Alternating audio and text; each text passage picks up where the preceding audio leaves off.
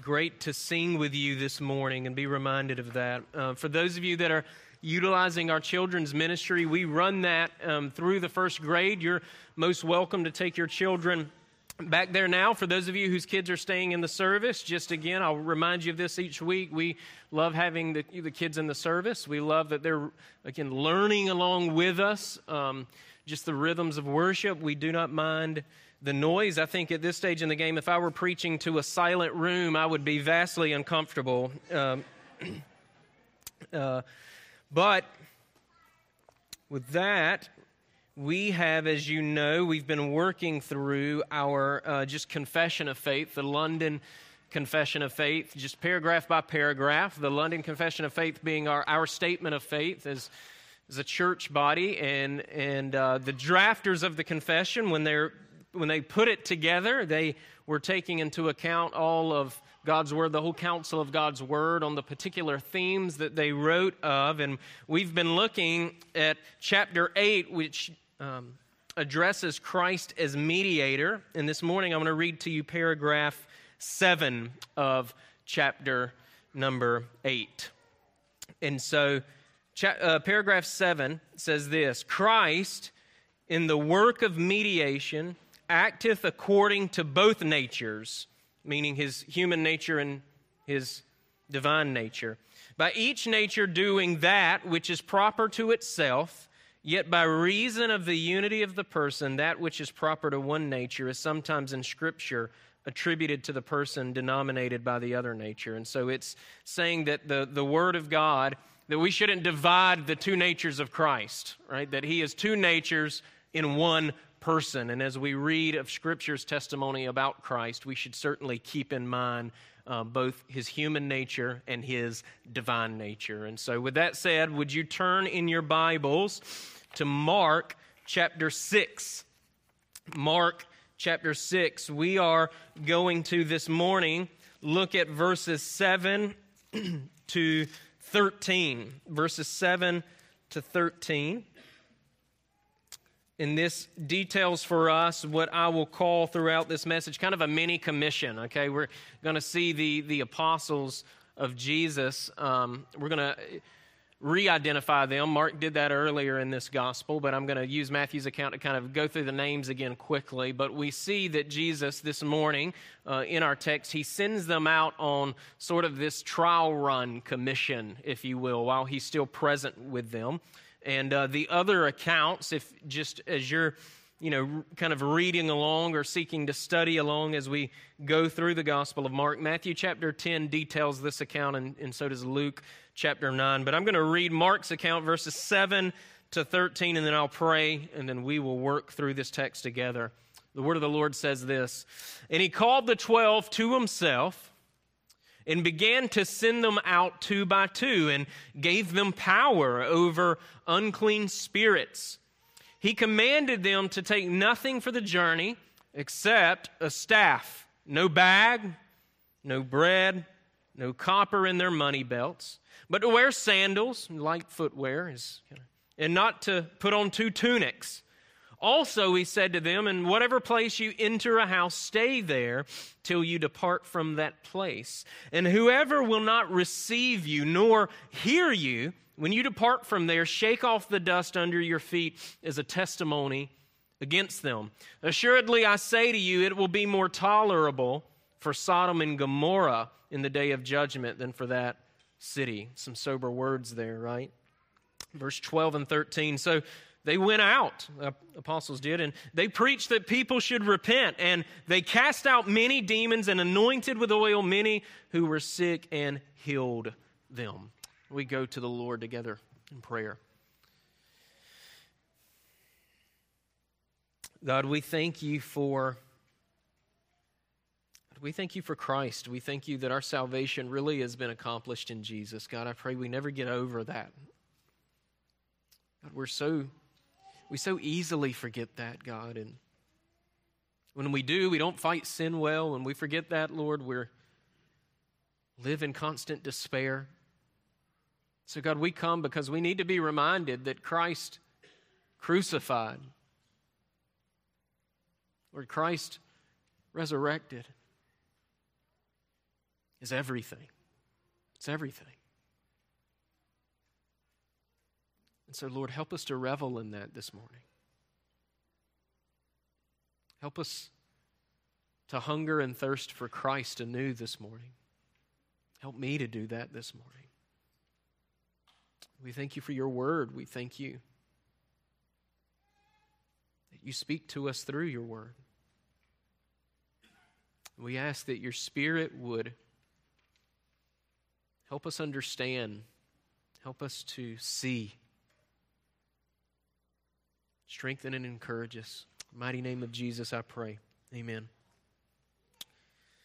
As we uh, work through this passage, you know, as I just read this passage to you a moment ago, you'll you'll notice its its brevity, right, which isn't unfamiliar to us journeying through the gospel of Mark. Matthew, if you were to compare Matthew's account, he gives us significantly more detail than what we see here in the Gospel of Mark. And so I'm going to I'm going to bring in this morning various aspects of Matthew's account, not, not in order to preach Matthew because I'm preaching Mark, but in order to help us further understand what Mark uh, is emphasizing uh, in these seven verses here. Now, we notice, and we have noticed as we've journeyed through this gospel, um, a group of disciples that have been following Jesus uh, during his, his ministry, during his, his first advent, right? And some of these disciples have been specifically called out and, and, and, and were given their names, right? We see this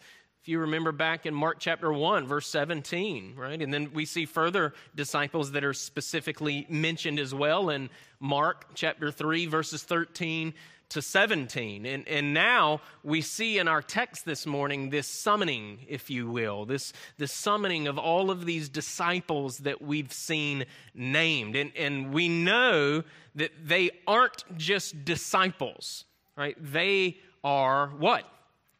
Apostles they're apostles. Now, all apostles are disciples when we see that in our text, but not all disciples are apostles, right? And it's important for us to, to make that distinction. Those two things are not uh, synonymous with one another, but we see these initial apostles in our text uh, called by Christ to himself. And I say initial because later right? We have the calling of the Apostle Paul, right, by the resurrected Christ on the road to Damascus as he was going to further persecute the church. And we have Matthias that re- later replaces Judas Iscariot, right? The, the, the apostle that betrayed Jesus, right? Uh, Matthias, he, he was a, a, disciple who, who was w- with Christ. He was with the other disciples. Um, the, the, uh, historical account tells us that he was with them from the time of John the Baptist's ministry, baptizing Jesus on through uh, the death and then the resurrection of Jesus. So, you know, he's an, an eyewitness to the resurrection of Christ as well. But, but here in our text, we, we have the original 12 apostles that are called by Christ, and, and they're not named in, in our passage this morning, right? Again, because Mark has already named them. But just to remind us, the list according to Matthew's account, because Matthew puts the list in this particular um, account, and he, he says this Matthew chapter 10, starting with verse 2, he said, The names of the 12 apostles are these first, Simon, who's called Peter, and Andrew, his brother, James, the son of Zebedee, and John, his brother, Philip and Bartholomew, Thomas and Matthew, the tax collector, James, the son of Alphaeus, and Lebbaeus, whose surname was Thaddeus, Simon the Canaanite, and Judas Iscariot, who also betrayed him. And so we get this list. So these are the, the 12 apostles that Jesus especially set apart, right? It's, it's these men minus Judas, along with the Apostle Paul and Matthias, who would become the foundation of the church, along with the prophets of the Old Testament. In fact, the Apostle Paul, he tells us this much in his letter to the Ephesian church. In Ephesians chapter 2, you can turn there if you like, verses 19 to 22, and we have it up here on the screen as well. But the Apostle Paul, writing to the church of Ephesus, he says, Now therefore, you are no longer strangers and foreigners, but fellow citizens with the saints and members of the household of God. And get this, having been built on the foundation of the apostles and prophets. Jesus Christ Himself being the chief cornerstone, in whom the whole building being fitted together grows into a holy temple in the Lord, in whom you are also being built together for a dwelling place of God in the Spirit. In Ephesians 2, verses 19 to 22 right we see in this ephesians passage that right those that are in christ and he gives this to the, the church of ephesus but surely this is true for the church today right? But we're no longer strangers and foreigners right? Unknown and unaccustomed to the ways of our good king right? Instead we're called fellow citizens saints members of the household of god right? And this is a household that is being built on the foundation of the apostles and of the prophets. And, and we should see and note the continuity that the apostle Paul brings between the Old and the New Testaments. And what is it that's bringing them together? What is it that is bringing the Old and New Testaments together? That's bringing the prophets and the apostles together? It's the cornerstone. It's the cornerstone. It's Christ. Right? The foundation is, is spread across the cornerstone, the foundation stone, if you will, that is Jesus. And this foundation that's poured with Christ as the cornerstone, it's never laid again. Right? It's never laid again. That's why we don't have apostles or prophets in the biblical sense of the office. In fact, I'd argue that we shouldn't even use those categories. It's unhelpful. It's confusing when churches do that. We're not receiving new revelation from God. We have fixed revelation. We, we know what is orthodox. We know what is orthodox. We know what's heretical and blasphemous, right? The foundation isn't still being poured. It's not still being poured. It has been poured it's cured, it's solid. The structure, which is the church, has been built on it for the last 2,000 years. It's not going anywhere. Right? It's not going anywhere. This structure that is the church, it won't crumble. It's sure, it's steady, because again, it has Christ as the cornerstone. So, again, from there, from the foundation being laid, we, according to Paul here, again in this Ephesians passage, we're being fit together. We're growing into a holy temple in the Lord. And he says, In whom you also are being built together for a dwelling place of God in the Spirit. So, we see here the apostolic work. Okay, this is the apostolic work we see why the 12, right, that were, you know, selected out of all the disciples, why it was that they were selected, right? We see that they were to lay this foundation, and they were to do so alongside of the prophets of the Old Testament. And, and that connective tissue, again, between the prophets and between the apostles, the connective tissue is Christ Jesus. That's important for us to see. That's important for us to understanding, right? Know, knowing that help, helps keep us from being manipulated by false teachers, by the way. So we have the 12, and, and what we see here, and I've mentioned this already, is they're getting their feet wet. Right? They're getting their feet wet, right? Uh, all along, we've seen them being mentored by Jesus on the go, right? Being mentored uh, by Jesus as Jesus ministers, they're witnesses to his preaching, his preaching of the gospel, his preaching of repentance and faith. They're witnesses to his application of Scripture, right? How he's applying the Old Testament and how he's demonstrating, and again, we saw this last week, how he's demonstrating that he's the fulfillment of the Old Testament writings. They are witnesses to his miracles in addition, they've also been privately instructed by Jesus. We see back in Mark chapter 4, verse 11, that he allowed them to understand and to embrace the mystery of the kingdom of God. And this isn't so that they could hoard the message, right? Christ disciples these apostles so that they may proclaim the mystery of the kingdom of God, that the Messiah has in fact come, God in flesh, and that his name is Jesus. And so we see here this, this trial run as it relates to that proclamation. Jesus sending out the apostles while he is still physically with the apostles. So it reads, this account reads a bit like a mini commission. In fact, later in this chapter, we see the return of the apostles, and they kind of give a report to Jesus on how they, how they fared in this trial run. But he sends out the 12 in his authority to promote the gospel of God, to preach a gospel of repentance and of faith, two sides to the same coin, right? And they do that as they've seen Christ do.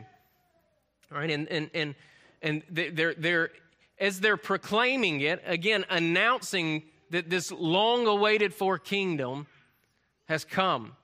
The king has come and he's brought his kingdom. Repent and believe the gospel. And Jesus has authorized them to do this message. This is why we see him give the gift of healing and the ability to perform exorcisms. They were demonstrating that they were representing Jesus. In fact, if you if you think of Luke's account, right, as it relates to God authorizing the apostles to do these miracles in these early days of the spreading of the, the church, if we were to think of Luke's account of the early church spreading in the book of Acts, right, we see a group of Jewish, Jewish exorcists who were not authorized by Christ to act as if they were apostles and in seeking to cast out a demon in the name of Jesus, we see this happen in Acts chapter 10, verses 13 to 16. Some of the itinerant Jewish exorcists took it upon themselves to call the name of the Lord Jesus over those who had evil spirits, saying, We exorcise you by the, name, by the Jesus whom Paul preaches. Also, there were seven sons of Sceva, a Jewish priest, who did so. And the evil spirit answered and said, Jesus I know, and Paul I know, but who are you? Who are you? Then the man in whom the evil spirit was leaped on them, overpowered them, prevailed against them, so that they fled out of the house naked and wounded. Right? So, so apostles were those who were authorized by Christ Himself, whose the cornerstone, to, to lay the foundation in his authority. He gave them mighty revelatory gifts to, to demonstrate the coming of the kingdom so that the body of Christ, so that the church would be established. So that it would be established. Now, as Jesus sends these apostles out, he does so in pairs, as we saw, right, in, in the text. He sends them out two by two, and that can be for numerous reasons. It can be for comfort and strength and and, and, and so that they might persevere in, the, in this tremendous ministry that he's called them to, right? We see in the book of Ecclesiastes, just uh, chapter 4, the reminder of the value of a friend as it relates and finding comfort and not being discouraged. And, and listen, ministry can be very lonely, and a companion can help to aid in that. And so we, we see Jesus send them out two by two. Furthermore, it can also be uh, argued that uh, that, that this is for evidence sake. Evidence, according to biblical law, should have been should be established by the mouth of two or three witnesses. We see that Deuteronomy chapter 19. We see that reiterated even as it relates to a credible accusation in Matthew chapter 18, right? But two or three witnesses so that evidence may be established. What, ev- what, what is it? What, what's the testimony that needed to be established? The testimony that Christ is Lord the testimony that Christ is the eternal God, that He is the Messiah, that He is the one who came to seek and to save that which is lost. That's what needed to be established in these early days. Now, as they go out, Jesus tells them to travel light. Right? Some theologian says that this mirrors that of the Exodus when the Lord gives instructions to Moses and to Aaron at the institution of the Passover for the Israelites to be ready to, to leave Egypt. Right? The, the connection for some is that they were to be in a position at, at which they could leave at God's summons. They could leave at God's summons. The apostles were to travel light so that they could be swift in their obedience, right? But another reason for the instructions, it seems, is to put the apostles in a position by which they saw more, more tan- tangibly that they're utterly dependent upon the Lord for their needs. Now, if you were to read Matthew and Luke's account, you'd see that both say that the apostles were forbidden even to take a staff. Right? But Mark here, he grants the staff, and, and the reason for that relates to the purpose of the staff. Right? If you think of Psalm 23, you think of that phrase, what thy rod and thy staff, they comfort me, right? Uh, they comfort me, right? The shepherd has a, a rod and staff, right? The, the, the, the, uh, a, a, part of that, that crook, the shepherd's crook, if you will, was both for guiding the sheep, but it was also for walking. It was a walking stick.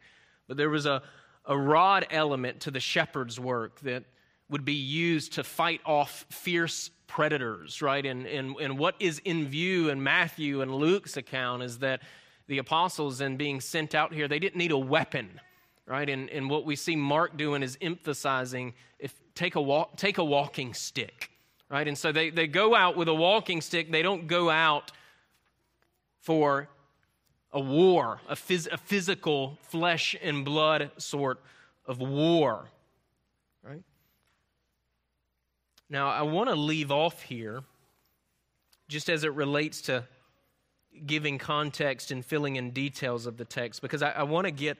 I want to get into some applications for us because I think as, as we get into the application, other aspects of this passage will just become clear and the context will become clear. And, and I think those are kind of enough details for us so far.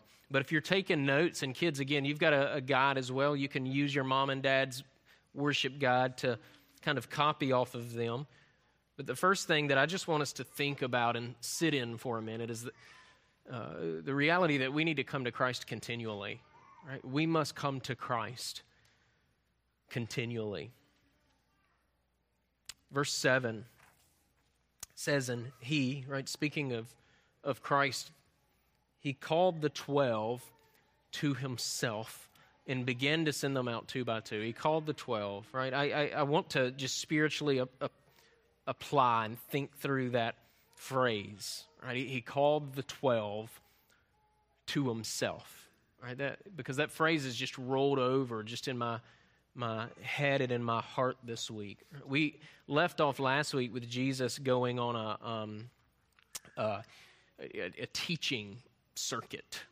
Um, uh, I, don't know if I almost called it a, a sort of a tour. It is is kind of how it it feels as you read it. But he went on this teaching circuit, and he did this after the rejection that he faced in his own hometown, right? And and perhaps between that and our text this morning, the apostles were in different locations. Okay, so so so Jesus calls the the twelve here, the original twelve, to himself for the purpose of sending them out but, but think for a minute of being called to Christ.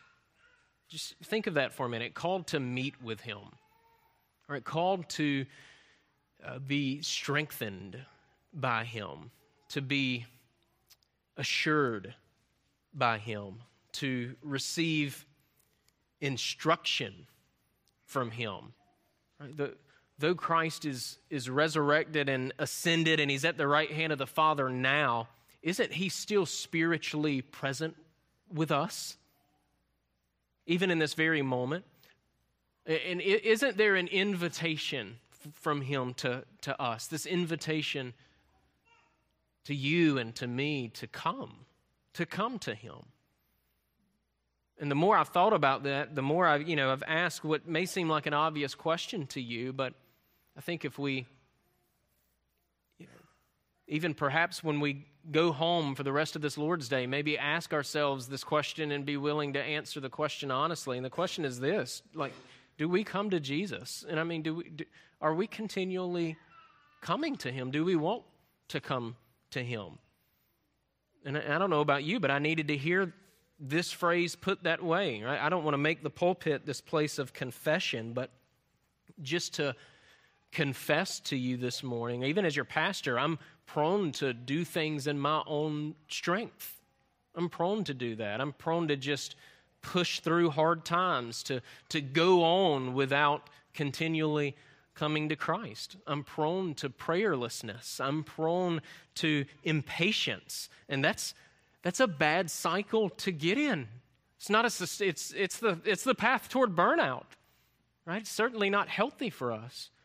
And when you're struggling in this in life, as we all do, right, to various degrees, there can be this tendency to just put your head down and, and push through on the, on the one hand, or on the other hand, just check out in despair.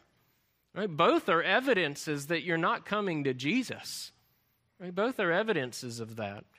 Right? There are also things in our lives, and always seem to be there, that seem urgent, or that we at least log as urgent. Right? There, there's always a need. There's always some sort of task, something that requires your attention, right? Our, our work is never finished. And when we do have spare time, we waste it on something that doesn't give us life, but rather numbs and distracts us. Yet, as the apostles came to Christ, so should we come to Christ. We should come to Christ. One thing that's striking to me about the end of this trial run and, and this, this mini Great Commission, it's bookended with time with Jesus. If you were to look at verses 30 to 31, this is the, this is the report. The apostles gathered to Jesus, they gathered to him, they came back to him. And they told him all the things, both what they had done and what they had taught. And here's what Jesus said to them Come, come aside by yourselves to a deserted place and rest a while. For there were many coming and going. They didn't even have time to eat. Listen, if anyone understood urgency, when you're looking around in the first century and there's no one else that's Christians, and you know that people without Christ are dying and going to hell, that's an urgent time, isn't it? Yet here we have Christ saying, Come, come with me to the deserted places? Come spend time with me. That should be startling in the same way that even you know, when we looked a few weeks ago at Jesus going to heal Jairus' daughter, he was in no rush to get there. She died before he got there. Right? Christ is not in the hurry that we're in, and Christ tells us to come. And it's good for our souls to make it the habit of our lives to come to Christ, to regularly come to Christ. And listen, that's the sustainable path. No matter what your vocation is in life, that is the sustainable path. That is what provides water in this drought this side of eternity. So there's a good pattern for us here to continually come to Jesus. How may how may how, how, should, how should we do that, right? That may be the question that you're asking this morning. Right? And you may get sick of me hearing hearing me say this, but we have to gather each Lord's Day, right? And really, this is, the, this is the fundamental way that we come to Him and we lay hold of His promise to be present with us and to nurture us through the ordinary means of grace. We must gather. We must gather. Make it a priority in your life. Right? For those of us with young children, I know that that can be hard just to get out of the door and, and maybe you come, especially moms, you're coming here and happy Mother's Day and I'm glad you're here and you can think, I'd rarely get to listen to the sermon. I rarely get to sing a song because I'm focusing on my kids. That's hard. But I'm so glad you're here and you should gather here because you're teaching your children the rhythms of worship. And listen, God is doing more in your soul than you realize.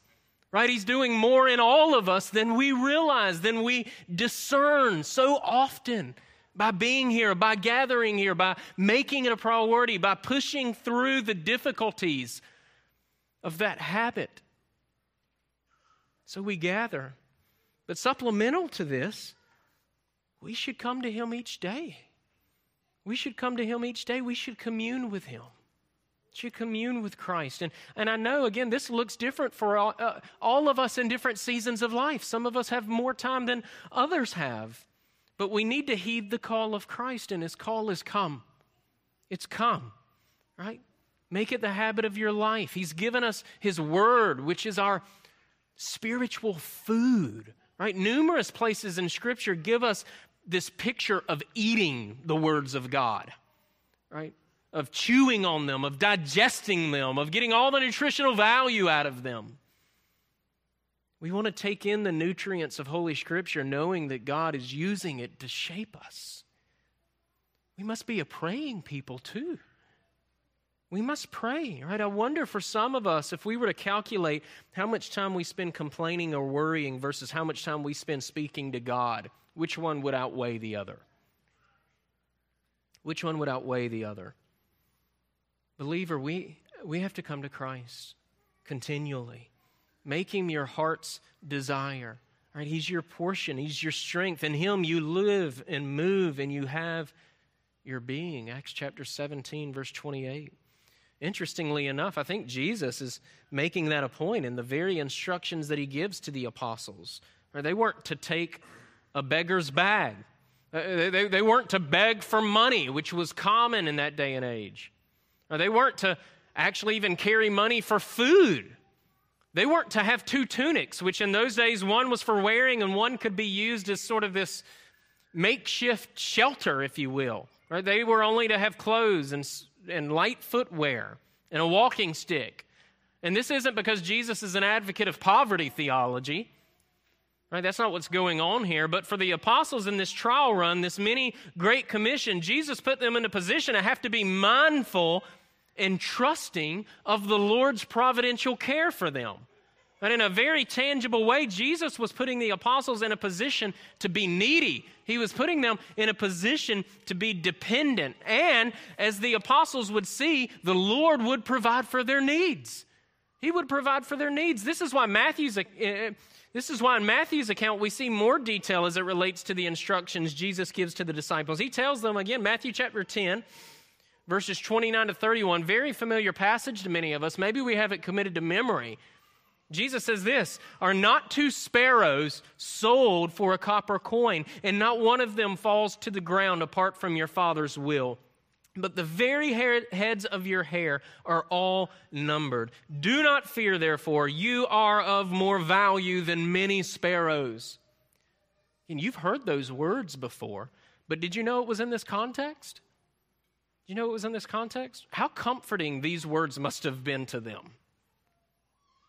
How much more comforting these words would have been in the days after the ascension of Christ, when the church was, you know, wildly persecuted.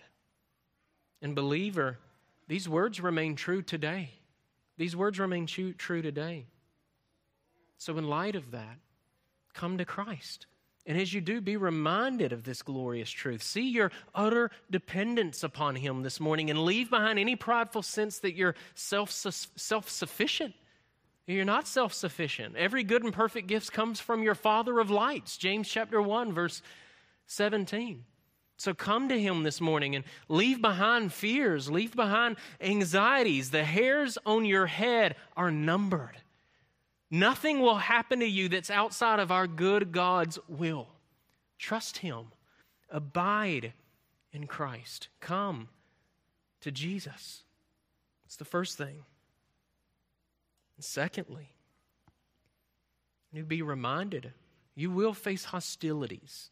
Right? You will face hostilities, and God's gospel will triumph. You're going to face hostilities, and God's gospel will triumph. Both of those things are true. Both of those things are true. And we see evidence of that here. Right? We see evidence of that certainly in our society. It's not a coincidence that this great sending out comes on the heels of Jesus being rejected. Right? If Jesus was rejected, and again, we, we saw that it had to do with his authority and his application of Scripture last week. But if Jesus was rejected, will his followers be spared from rejection? No.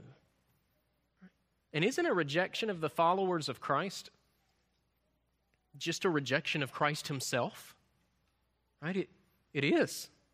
We see that even more we see even more clearly why the apostles would have needed to be comforted by Christ before he sent them out. Jesus says there will be places that won't receive you nor will they hear you. They won't even hear you. They won't even give ear to what you have to say, right? I think of the biblical accounts we have of people that would tear their clothes in wrath, right? We see that in, in the New Testament, right? In Christ's preachings and the apostles' preaching, right? People who in rejection tear their clothes, right? In many instances, that's the way in which Christ and His Word is greeted in our day and age, right? Christ and His claim over our lives and the clarity and the unwavering judgment the Scripture has on that which is immoral, it's not met with indifference. It's not met with apathy. I was sent just this week a video of a girl standing before a a um, town council somewhere in California, and instead of speaking into the microphone, she just screamed into the de- microphone and she declared her hatred for those that were on the, the council because she demanded that unrighteousness be deemed as righteous and promoted.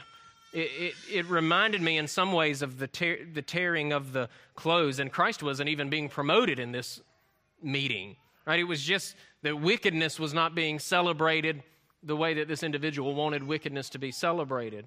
But, church, I, I, want us to see this clearly, and I know many of you do, but we have to be reminded Christ and his kingdom and the demands that his kingdom makes, which is total submission, it genuinely is not met with indifference. Right? It isn't met, wasn't met with indifference in the first century. It's not going to be met with indifference in our 21st century. You're going to encounter hostilities as Christians, not just as you proclaim the gospel of God, but in our day of, in age, even refusing to call what is unrighteous righteous because of your commitment to Jesus will be met with hostilities because it's an indictment on a sin sick conscience. And for those that won't listen, the, the, those that refuse to repent of sin and turn in faith to Christ, there's a judgment coming. There's a judgment coming, and we can't downplay that, and we can't ignore it. We can't bury our heads in the sand and pretend that it's not. Jesus says as much to the apostles when he instructs them on how to deal with those that would reject the gospel of God. He says, Shake off the dust under your feet as a testimony against them. Right, this was apparently a Jewish custom when leaving a a Gentile region. They would shake the dust off of their sandals lest they bring in the pagan world and its customs into Israel. But one pastor says it this way. He said that act it symbolizes God's judgment over paganism. It symbolizes God's judgment over paganism. We, we see Paul and Barnabas do it in their missionary journeys, Acts chapter 13, verse 51. But that's exactly here what Jesus instructs the apostles to do. It wasn't just them moving on, though it was that right? They weren't, they didn't have an audience. No one would hear them. They rejected what they were heralding. It was time to move on. But it was also a further message. The knocking off of the sandals were, it was a further message. It was a warning to those who refused to confess Christ as Lord. In the NKJV, the translation I read, we see that phrase, it'll be more tolerable for Sodom and Gomorrah in the day of judgment than for that city. That's a part of verse 11 in my in the translation we read. Uh, that's why I think we can say that shaking off the dust off the sandal was, was a last message, if you will. It was a warning of a coming judgment. But that phrase is excluded in some English translations, uh, different translations. Perhaps it's excluded in yours because that phrase is missing in some of the ancient manuscripts. However, we have every reason to have confidence that that phrase should be included for at least just three reasons quickly. One, it harmonizes well with both Matthew and Luke's account. Reason two, most manuscripts include that phrase, and we have lots and lots of manuscripts. Three, the majority of the church believed it, that, that it, it was in fact included in Mark's account. But, but as we promote Christ, right, we promote all that his word says, right? We, we, we have to be whole counsel of God's word people. But as we do that and as we warn of judgment that's coming, we, we shouldn't be surprised by the various hostilities.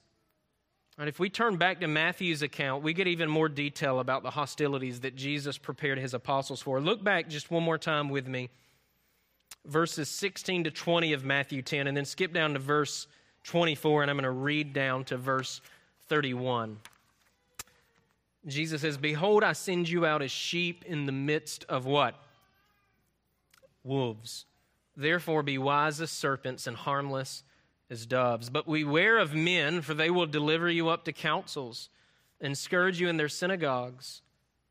You'll be brought before governors and kings for my sake, as a testimony to them and to the Gentiles. Right? God had purpose in their suffering. And the, but when they deliver you up, don't worry about how or what you should speak, for it will be given to you in that hour what you should speak. For it is not you who speak, but the Spirit of your Father who speaks in you. Then drop down to verse 24. A disciple is not above his teacher, nor a servant above his master. It is enough for a disciple that he be like his teacher and a servant like his master. If they've called the master of the house Beelzebub, right? We've seen Jesus being accused of being a demon already in Mark's account. It says, if that's the case, how much more will they call those of the, his household? Therefore, don't fear them, for there's nothing covered that will not be revealed and hidden that will not be known. All right, so, so Jesus is preparing his apostles well on, on how to suffer, right? And to, in their suffering, announce the coming judgment, right? And that phrase, Sodom and Gomorrah, that's used there, I mean, that it's a startling, like, especially if you're, you're proclaiming that to people familiar with their Old Testaments, the proclamation, they know, they know the judgment over Sodom and Gomorrah.